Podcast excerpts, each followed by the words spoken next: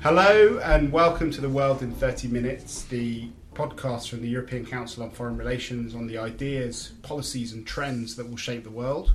My name is Mark Leonard and I'm Director of ECFR.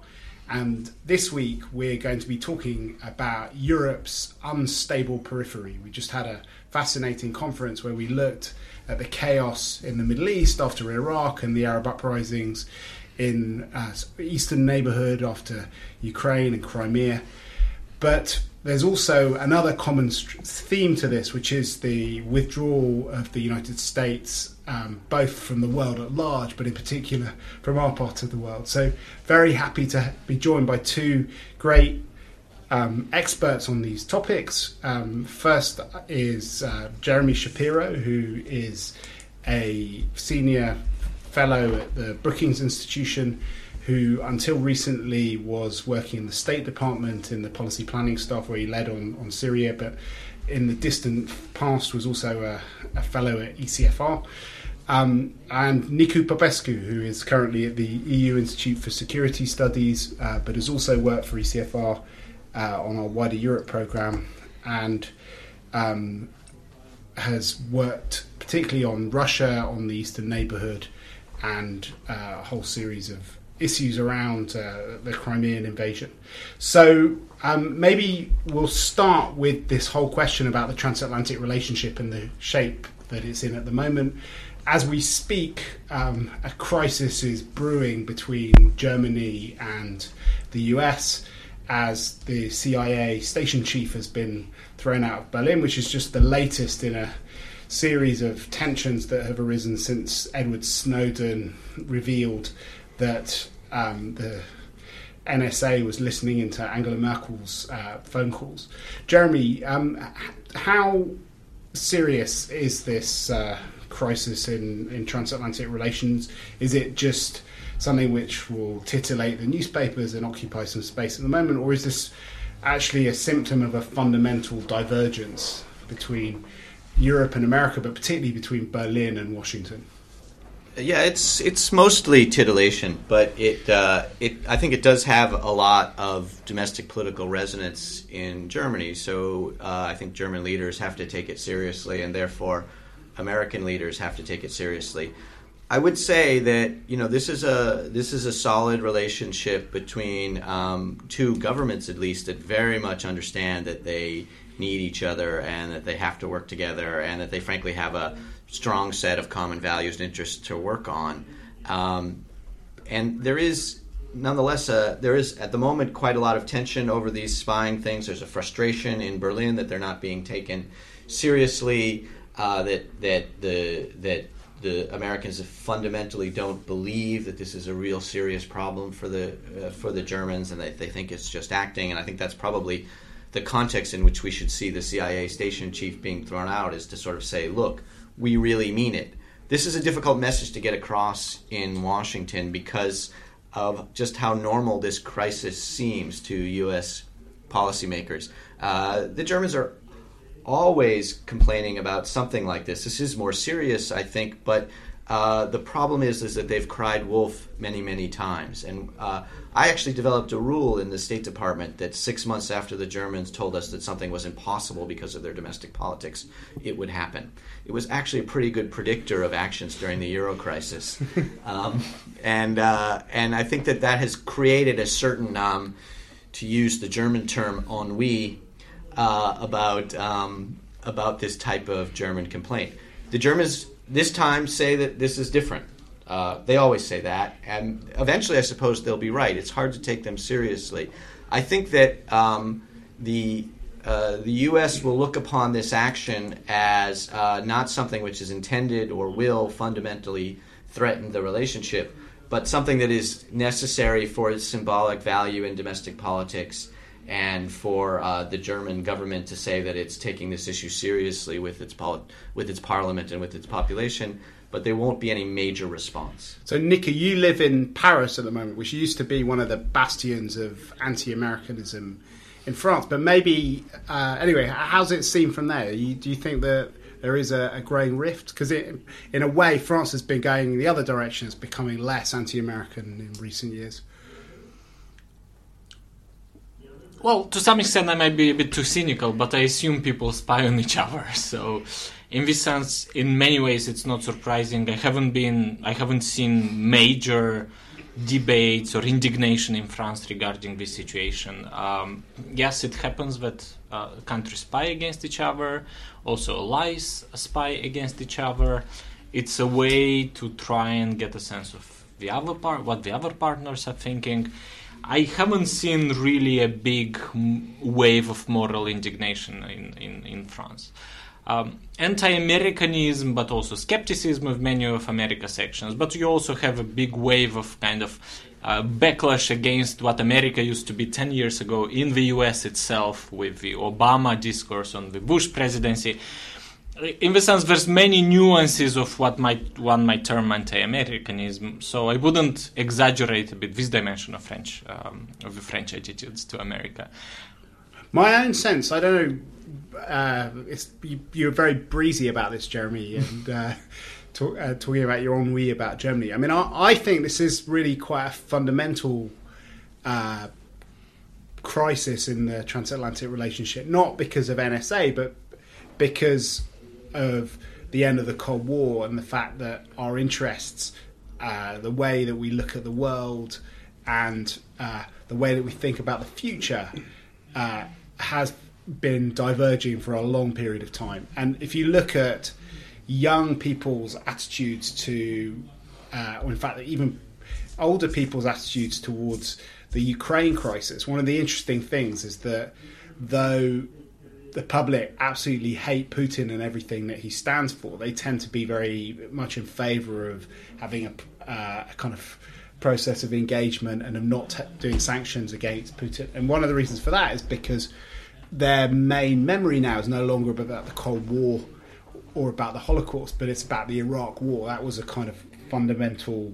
Um, uh, part of the, the world view of lots of Germans. And the US is seen as a kind of uh, source of instability and of chaos, um, and uh, they don't see America as a protector or as a kind of friend anymore. And, and in a, the, one of the reasons why NSA is blown up so much more in Germany than in other countries is both obviously the, the history of East Germany and the Stasi makes people a bit more kind of sensitive about these issues than maybe other countries. In particular, the Chancellor's own history might lend uh, her to see things in a different way. But also the fact that you know Germany is basically.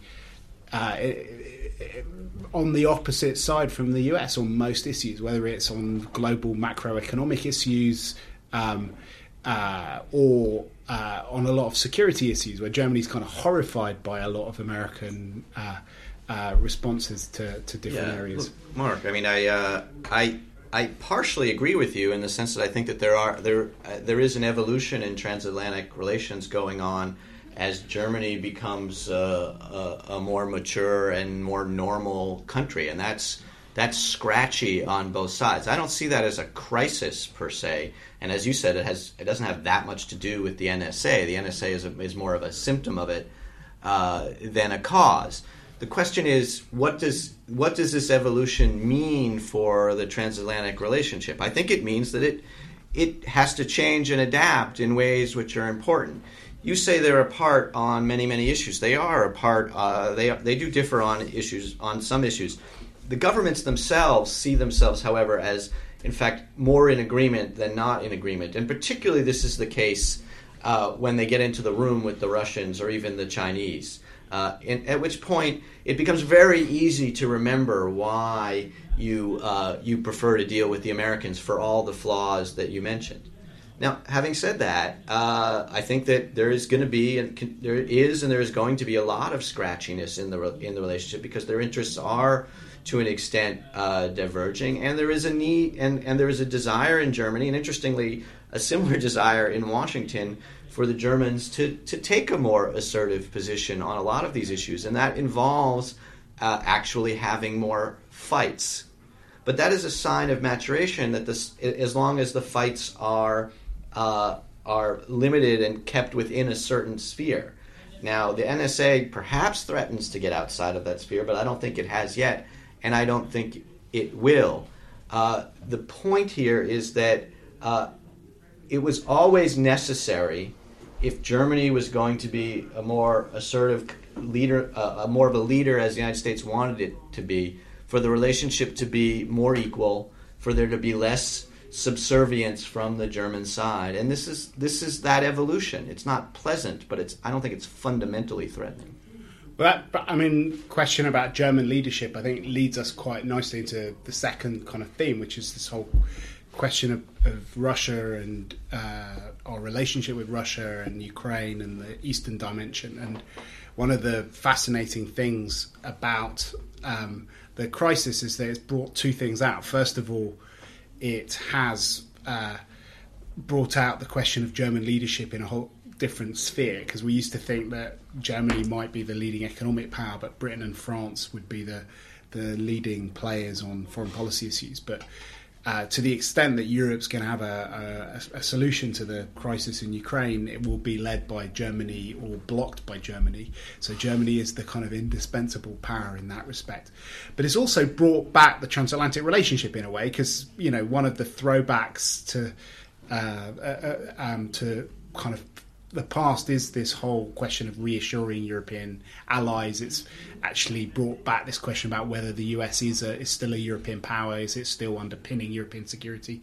Nicu, um, why don't you set that that up? Where are we at the moment on the the Russia Ukraine crisis? Where is Europe, and what role do you see for the US in in uh, in this? Well, there's there's many dimensions to the Ukrainian crisis. One is the Ukraine, the crisis of Ukrainian statehood. It's a state that has been managed, mismanaged for 25 years. There's a lot of corruption, oligarchy, you know, protected areas of business, insufficiently good business environment, etc., etc. And this is a dimension where the EU can help and it seems like in Ukraine, of course, the revolution against Yanukovych was to a large extent a reaction to this uh, failure of the Ukrainian state to deliver. So there is this dimension of Ukrainian crisis, which is in intra-Ukrainian. But also, it's fair to say that it's not the first or the last European state that finds itself in trouble. You know, we've had several Balkan states which, uh, in many ways, were in the same situation, and this is where the EU can really help with trade, financial assistance, help for institution building, for state building, from building up customs and border guards to police reform. But a second dimension to the Ukrainian crisis is the external, is the geopolitical, it's the Russian Ukrainian crisis. And here I think things will get much more confusing, and I don't see a solution on the way out of it. Uh, in the foreseeable future. Ukraine occupies a central part in the Russian foreign policy and even domestic policy psyche. Uh, Ukraine these days is an internal Russian uh, policy matter, is not just foreign policy. Uh, and there is a large degree of consensus in Russian society and in the Russian elites uh, that Ukraine has to be somehow uh, connected or influenced or remain part of of, um, of Russian sphere of influence. Uh, and this is and there are no easy fixes or easy ways out uh, from this uh, Russian-Ukrainian dimension of the current crisis. And to what extent um, looking forwards, is it going to just be a Russia Ukraine crisis? I mean, you're from Moldova originally. Uh, Moldova's just signed uh, its association agreement with the EU. That's what triggered the Crimea, the annexation of Crimea. Um, originally, people were worried that um, we might see similar dynamics in Moldova with Transnistria and and Gagauzia. Gagauzia. Okay, you can get you can uh, tell our our listeners how to pronounce it properly. Um, uh, and also Georgia, um, where they're you know no stranger to wars with Russia, um, has also just signed um, its association agreement. I mean, do, do, how do you see this developing? Because on the one hand, things seem to be de-escalating a bit in Crimea, in um, in eastern Ukraine. They're not as bad as uh, as people thought they might be beforehand, but um, but we're still in the early days of this crisis. Well, it seems like for some reason Russia decided that rapprochement with the EU leads almost inevitably to the risk of NATO enlargement to the east. I don't think many people in Europe really think that signing association agreement is actually an irreversible step towards NATO. But it, there is a kind of significant dimension of such thinking and calculation in Russia. It might be paranoia, it might be misunderstanding, it might be just preparing for the worst case scenario. But Russia justifies a lot of its actions uh, through this prism of opposition to to But NATO. Historically, there's a point to it, right? There's, Well, but are- if if you're only guided that have signed association agreements and haven't eventually, or in one way or another, joined NATO.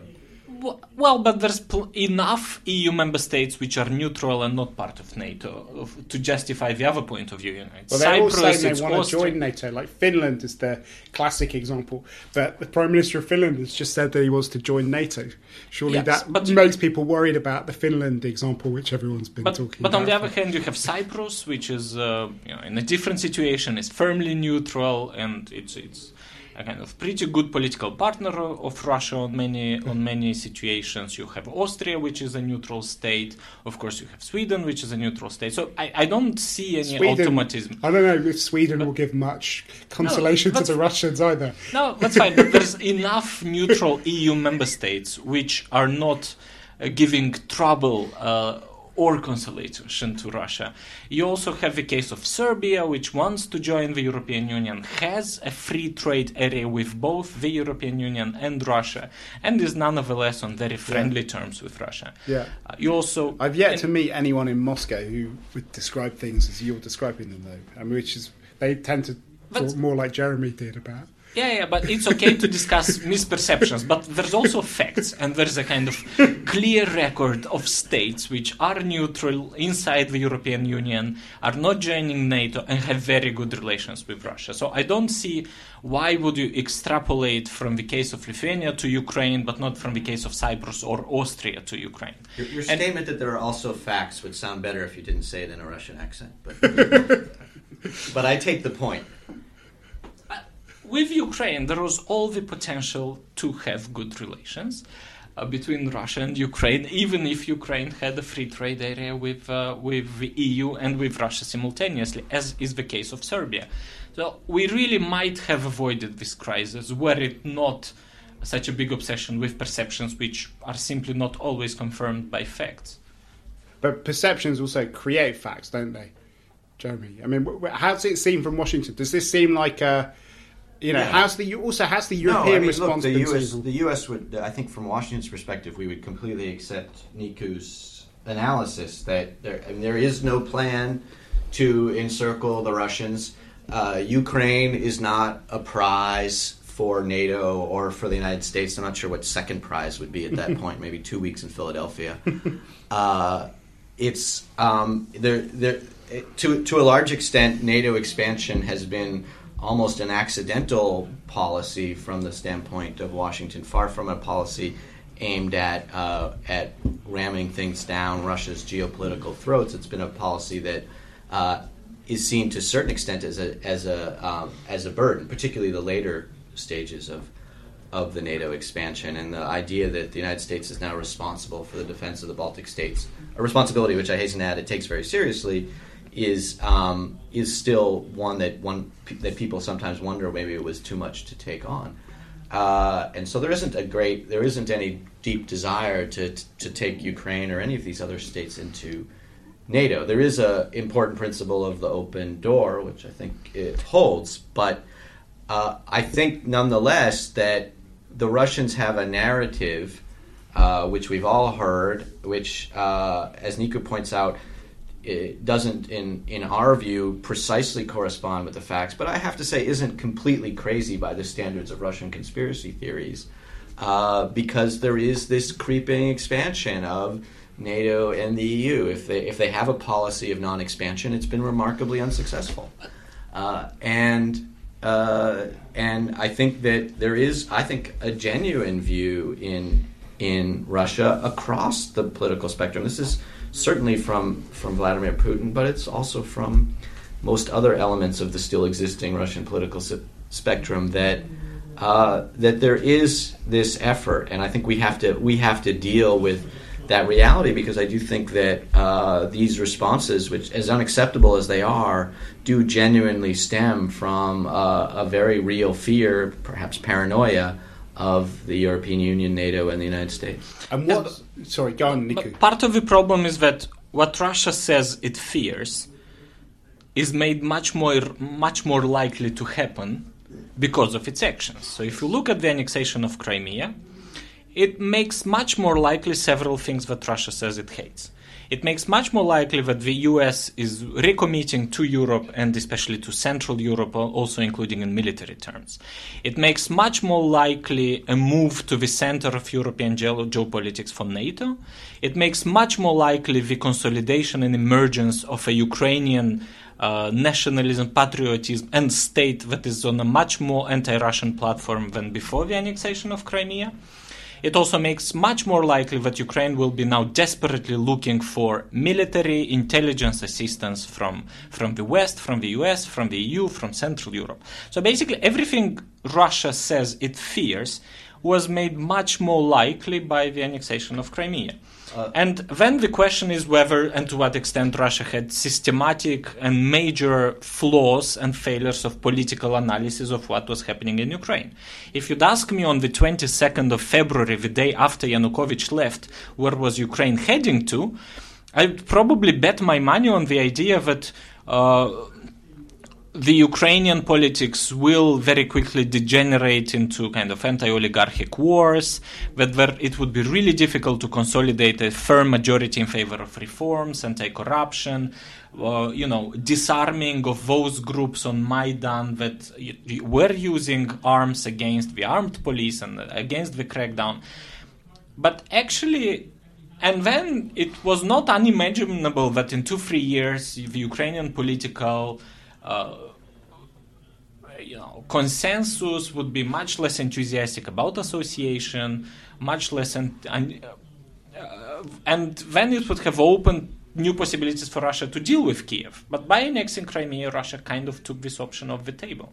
So it's been a triumph of Western policy. I mean, how does the two bits, conversations we had so far, intersect with each other? Because on the one hand, you know, there's these problems with transatlantic relationship. On the other hand, yeah. Germany's been kind of leading. It's been doing what you wanted it to do to an extent, I suppose, on, on this. I mean, yeah. how do you see? Um, Look, I mean, I think that uh, the the notion that Russian actions are creating a self fulfilling prophecy of encirclement is correct. It's not the first time we've seen that in history, um, and it's it's it's a disturbing, vicious cycle that you can get into uh, in situations like this. So the question is what do we do about it? I mean, I completely agree with your analysis, but the question now is do we do we try to reinforce that vicious cycle or do we try to get out of it? And um, I, you know, reassuring the Russians at this point seems almost impossible and morally bankrupt. But nonetheless, we're headed down. So we should double down and encircle. So we will probably NATO membership for Georgia. So if I had to NATO predict, membership we, for Ukraine. Yeah, if I had to predict, we will double down um, at least in part. But I think that what that what the German position isn't an unreasonable one at this point, which is you know let's not let's not um, let's not go along with the Russians and give in to the to the notion of a self fulfilling prophecy. And I think that they are trying to find a calibrated position. And I frankly think the United States is willing to follow them in this in this uh, regard. And they're trying to find a calibrated position which both can punish Russia for its transgressions and not exclude the possibility that we can uh, not go down reset. this rat hole of self fulfilling prophecy. Uh, so, Nicu, what does a finally, because we should end this segment and move on to the Middle East, but what does an off ramp look like? I mean, in a way, have they not helped us by um, pushing Ukraine into the Western sphere of influence? Because presumably we can now actually find an accommodation between the Eurasian Union and the European Union because uh, we have won so comprehensively. So therefore, we can maybe talk to them in, in different terms. No, I think actually everyone lost, including the Russians. Uh, I think Especially Ukraine lost. now it's you know, very clear that you cannot reform police and fight oligarchs when you depend on them for the unity of your state. You need this police to fight in, or the special troops and the special army and the intelligence services and the oligarchs. If Kiev needs them on board in containing the insurgency in the east, in the in the east of Ukraine, and that you cannot reform this. So Ukraine is definitely a loser. Also, for the EU and Europe and the West, of course, the EU policy in the region was based on the idea that we both need to engage and build a strong partnership with Russia and help the Eastern Partnership states to consolidate. Now, one leg of that policy, the idea of engaging Russia and building a sustainable relationship with Russia, is also in tatters. And in this sense, I don't think anyone won. It's just this uh, very negative dynamic which hits everyone's um, interests, uh, undermines everyone's interests. Well, if there is ever a place where there's negative spirals, it's uh, it's south of uh, the eastern neighbourhood. It's it's in the Middle East, and um, Iraq uh, is now right in the heart of uh, a particularly uh, disturbing viral uh, sectarian confrontation, which is spiraling out of control across the, the, the Middle East and is leading to a real return of, of, of security uh, fears, both in uh, the US and in Europe at a time when we thought we were pulling out of that particular uh, part of the world. Um, Jeremy, how do you see the situation um, in the wider Middle East, but particularly around Iraq at the moment, and how does that intersect with this uh, discussion about Europe's role in the transatlantic relationship? Uh, the situation is bad. Uh, to summarize. Um, I think that the uh, I, I, I want to take a little bit of issue with the place that you started the, the entire conversation with something you just said, which is that this that the U.S. is sort of withdrawing from the world, and then later you said withdrawing from from the Middle East. I don't think that that's quite right, and I think it's important for this context. The U.S. is definitely trying to change its role in the world, and it's definitely trying to uh, reduce its commitment, particularly to Europe, but also uh, to the Middle East, but largely to shift its balance uh, to hopefully to the Asia Pacific, but also to other areas of the Middle East. And this is a recognition that, uh, given the sort of relative power balance in the world, U.S. priorities have to change, and U.S. has limited resources. But it's not a withdrawal it's it's, it's a, a, recalibration. It's a recalibration, which involves withdrawing resources from, from specific places. It involves it involves reducing resources and stopping uh, um, the kind of a, pattern of military invasions in different places, uh, not putting people on involves, the boots on the ground. Yeah, it involves using drones. It involves using force more okay. judiciously and in cleverer and more ec- economical ways. So this is this is an important change. Yeah. Not, it's not, not, isolationism. Obviously, it's not, it's not, withdrawing from the world, which is how you described it. And I think that's a very important uh, distinction. But it's the end of a particular way of engaging with the world. It's it's it's adapting to some new facts in the world. I guess we're arguing over semantics, but I kind of think that they're okay. important uh, because it, it's Iraq and the Middle East are uh, are a good example. There was never an, an uh, there was never an effort to get out of that completely. There was an effort to substantially reduce the commitment, particularly in Iraq, and part and and the result of this crisis is to draw the United States somewhat back in, and more than it would like to be, given uh, the way it wants to allocate its resources in the world. So in that sense, it's a setback to this recalibration uh, that you talked about. But there isn't really a discussion in Washington, and I don't think there could be about getting out of this business altogether. The U.S. has to respond to the Iraq crisis and is responding to the Iraq crisis in a way that it won't that it didn't respond to the Syria crisis, for example, because so many critical interests, critical U.S. interests are involved, particularly the counterterrorism interest. And so I think you're going to see uh, a policy which is far short than a 2003 style invasion, but is actually far more than you saw in the U.S. reaction to Syria or Ukraine. So, Nicu, how do people look at this non withdrawal um, in Russia and in other parts of the world? Because when I was in Riyadh a few weeks ago, they said, look what happened in Ukraine. It was obvious that was going to happen because you guys were so pathetic and limp wristed over, over Syria. Um, uh, nobody trusts the credibility of the West anymore. So it was a no-brainer that that uh, uh, yeah. Putin would annex Crimea as a result of that. Do you think that's uh, how things are seen in Moscow, or is that just uh, a, a, severe case of Saudi projection? It's special pleading from the Saudis, actually. I haven't seen too much optimism in Moscow in recent days, and a lot of people explain Crimea as a forced reaction to what was happening in Ukraine, and actually, lots of people are from the among the elites are pretty depressed about.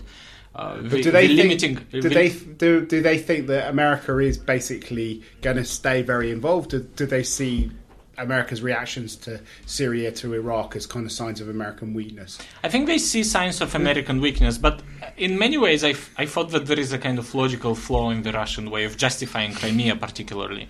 Because if you look at Putin's speech on the annexation of Crimea, you saw a lot of invoking the US interventions in the world, from Kosovo to Iraq to, to Libya. But then, of course, the next question is whether those interventions, particularly in Iraq, did the US, did lead to a stronger US or not. So, in, in this sense, I'm afraid that the Russians kind of used the US interventions as a justification, but of course, a key lesson of some of those interventions is that it didn't make the US stronger, and it doesn't l- seem to me that the annexation of Crimea is making Russia stronger in international relations. Okay, sorry, Jeremy was pointing at me as if I was over labouring the point about American withdrawal, but I think the No, no, that was a threat. um, no, I want to make. I want to come back on this Russia point, not to contradict um, Nicu, but to contradict your, the premise of your question. Uh, the the uh, it, it I think it's logically incoherent to, to assert that Russia is is constantly fearing encirclement by U.S. and the West, and at the same time say that Russia is not afraid of the United States. Uh, Russia is very clearly afraid of the United States, and it's all well and good for the Saudis to to tell us that uh, that nobody is afraid of the United States, but uh, the Saudis uh, have been saying that for a long time, and they have a self interest in saying that, uh, and so we need to be very careful with accepting that viewpoint. It's when you look at Russian actions, what you see is a what what I They're see the last believers in American power in the world. They are the actually strongest did think you believers were- in American they power you were going to intervene in, Syria. in the world. They believed that we were going to intervene in Syria. Yeah. They believed that we that we were going to uh, crush them with economic sanctions unless they uh, unless they step back a little bit in Ukraine, and and they are constantly afraid of the U.S. undermining their domestic system. We're running out of time on this, but I think we're going to overrun our 30 minutes um, anyway. So let's let's press on for a little bit. But when we were talking about the discussion earlier, um, one of the fascinating read acrosses is this whole question of borders, um, the uh, changing of borders by military force and by other means. One of the big things that's happening as a result of the Iraq crisis is that the the whole viability of the formal legal borders of Iraq um, is very much in question now. Um, and you were saying that the actually, you know, um, one of the, the ways that we respond to the situation might actually might be to, to deal with that reality rather than um, uh, trying, you know, killing ourselves to save Sykes-Picot. Um, do, do you want to talk a bit more about that? Sure. I think this is a very difficult question, uh, although it's slightly more difficult for Europe than it is for the United States. Um, the, the, what you hear very frequently in the in the EU re, in the European reaction to events like Iraq and Ukraine is is this sort of moral horror of the violation of the sanctity of borders. From the United States, the sanctity of borders, I think, is viewed as more of a very effective geopolitical fact. Uh, and so, getting rid of uh, uh, erasing of borders is a very is a big problem and something that the United States um, does not uh, instinctively opposes, but less for moral reasons from a, than from a sense that uh, doing so can open up a Pandora's box and it's a geopolitical problem. That means that I think, and we have frankly seen this quite a bit in the last 25 years, that there are times in which the U.S. is willing to declare this is not a precedent uh, this stands alone and borders change, and we've seen this in in Yugoslavia, in uh, in Serbia with Kosovo, uh, in South Sudan very recently, uh, and I think it's it's a difficult decision for the United States to come to in Iraq, and I don't think that they have, but I think that the question is is an open one, and it, it may well go that way because there's such frustration. Do you want to explain what the uh, what the changing of borders might happen that might happen yeah. is, and why? I mean, I, I, it wouldn't be a it wouldn't be a formal Yeah. changing of borders for sure. I don't think that there's anybody contemplating that. But um, I think that there's a possibility that the United States, if it fails to create the type of partner in Baghdad that it feels like it needs, uh, and frankly, there isn't a lot of optimism that it will, in, in the sense of a unity government in Baghdad, that the crisis of the threat of ISIS uh, in in uh, western and northern Iraq will be such that the United States will have to act with a with a have to find a more reliable partner and have to act, and that will I think involve uh, creating a tighter partnership with the Kurdistan regional government and some degree of acknowledgement of their sort of de facto independence. They at this point share a 15 kilometer border with um, with the Baghdad government and a several hundred kilometer border with this ISIS entity, whatever we're calling it.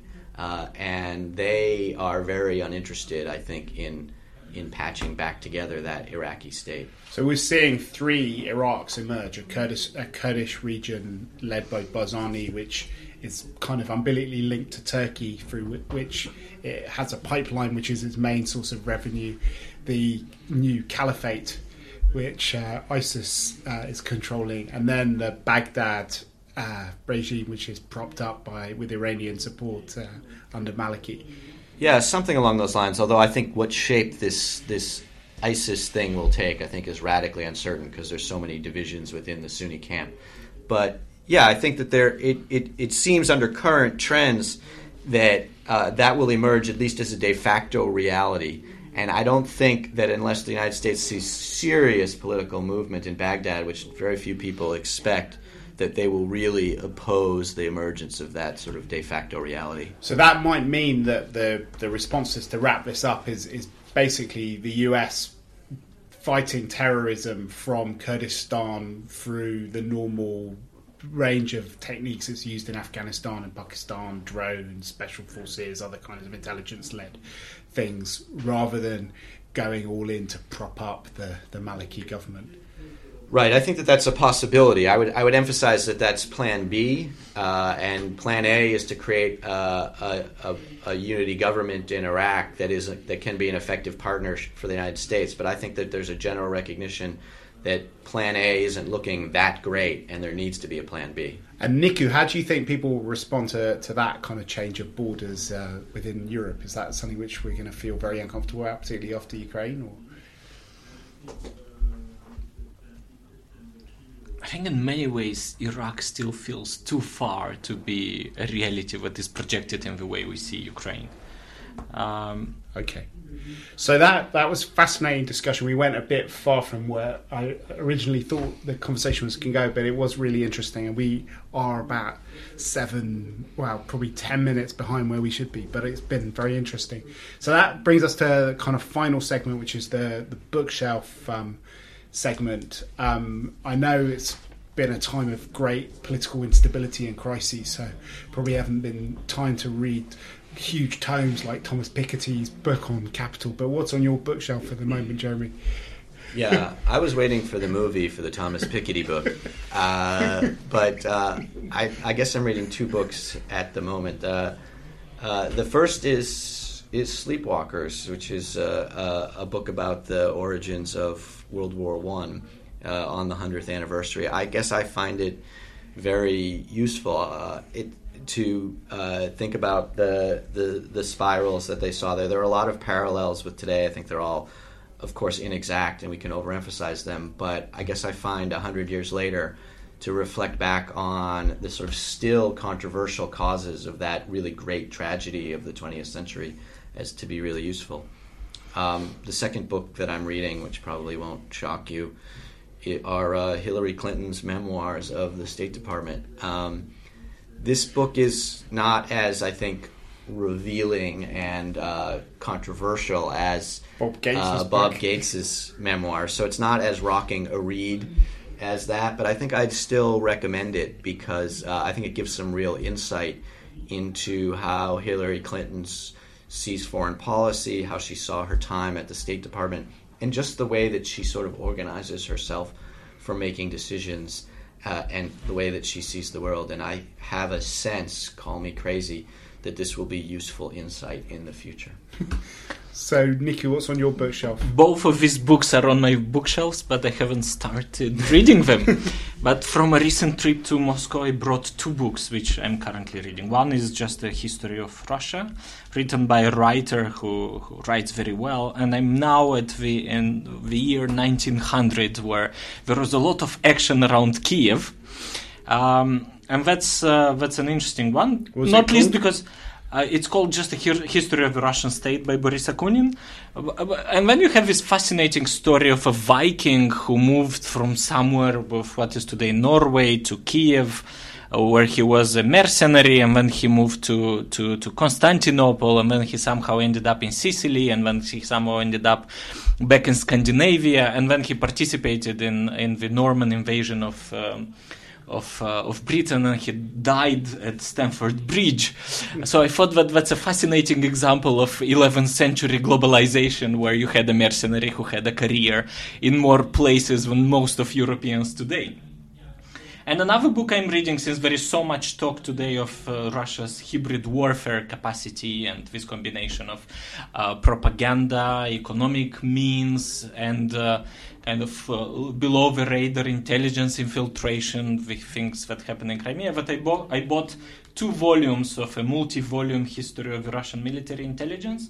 I bought the volumes for the years for the 90s and 2000s, and I actually the plan is to try and see how much of that history of hybrid warfare is nothing new, because my sense of that this fascination about hybrid warfare today is something which uh, is not new at all, and we've seen this happening in the post-Soviet space for most of the last 20 years.